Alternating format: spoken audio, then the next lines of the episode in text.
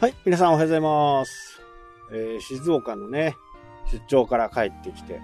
数日間経ちましたけどね、未だに YouTube ライブセミナーのね、視聴者が、まあ2時間なんでね、えそんなにこう視聴時間は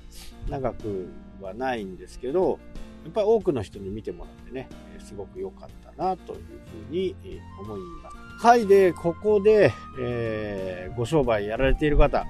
とかね、えー店舗を借りている方にね、少しちょっとこう、悪知恵をね、お伝えしようかなと。で、まあ、今入ってるね、貸し店舗とかね、えー事務所とかに入ってる方は、ダメ元でね、オーナーさんに家賃交渉をね、してみるといいかなと思います。で、私もね、今借りてる物件っていうのが一つももうなくなってしまったんで、えー交渉なんかはね、できないんですけど、逆にね、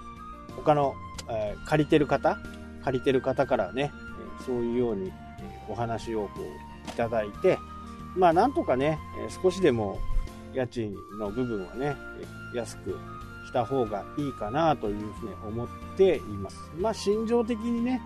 やっぱりこれはちょっとやんなきゃダメかなっていう風な、まあ世の中の雰囲気ですよね。まあもちろんね、やらなくてもいいとは思うんですけど、まあ家賃交渉っていうのはした方がいいかなというふうに思います。特にね、長い期間借りてる方、実はこんなね、静岡での話の時もね、そんな話が、えー出ました。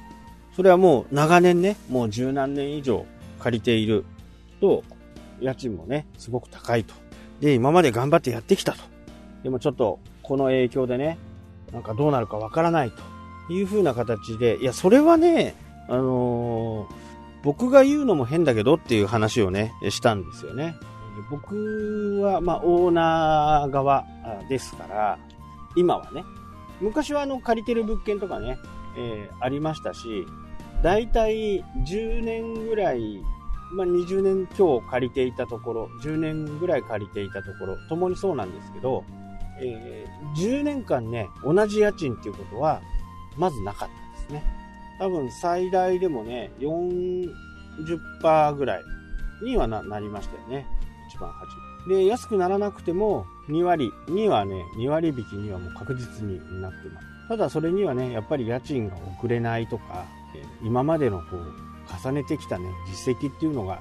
必要になるんで、ちょいちょい遅れるとかね、えー未入金が残っているとか、そういう風な形だと、もう、まあ全然無理な話だよね。だからそこをしっかりね、えー考えていればね、家賃を遅れるっていうことは、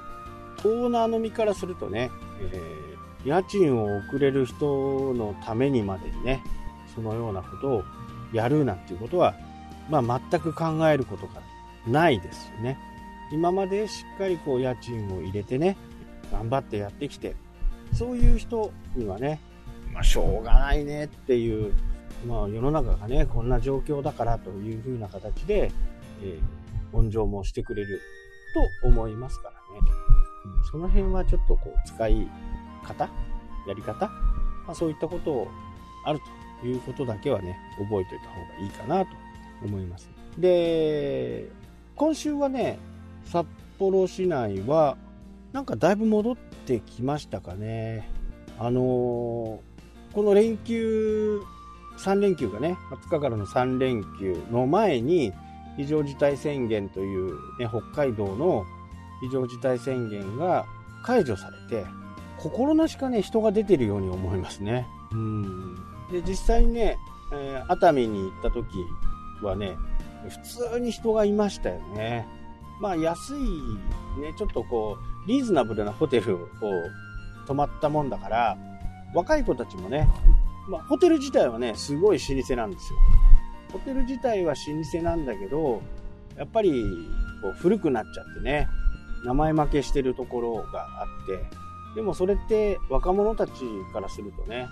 あまり関係ないわけですよね。そんな人たち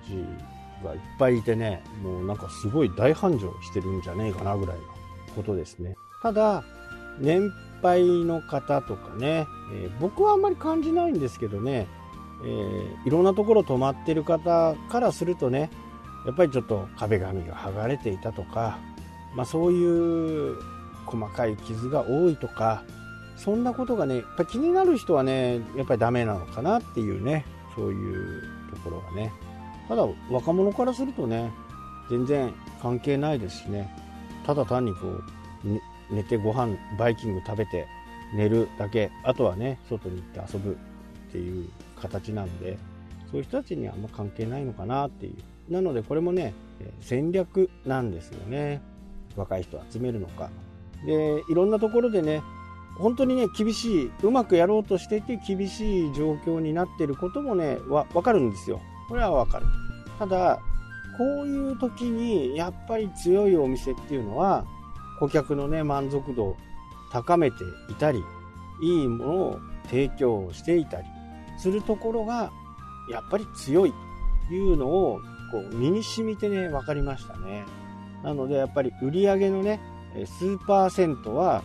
顧客維持活動のためにねストックしとくっていうのが、まあ、ビジネスの基本かなっていうふうに思いますよね。これはソフトバンクとかね大きなところでもね必ず行う費用としてね決められているんで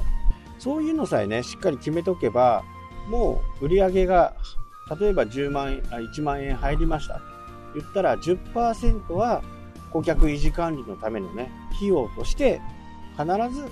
見ておく。まあよっこしとくみたいな感じですかね。まあ消費税と同じですよね。消費税の支払いと同じのようにねしっかりこうよっこしとかないとね必ず消費税って来るんでね。まあ僕なんかもね消費税使っちゃうんですよやっぱり。で最後苦しくなっちゃうんだけどそういう時はねちょっとこうクレジットカードで支払うとね支払いタイムが伸びるんでクレジットカードをね期限までにクレジットカードで払うと確実に1ヶ月はねあの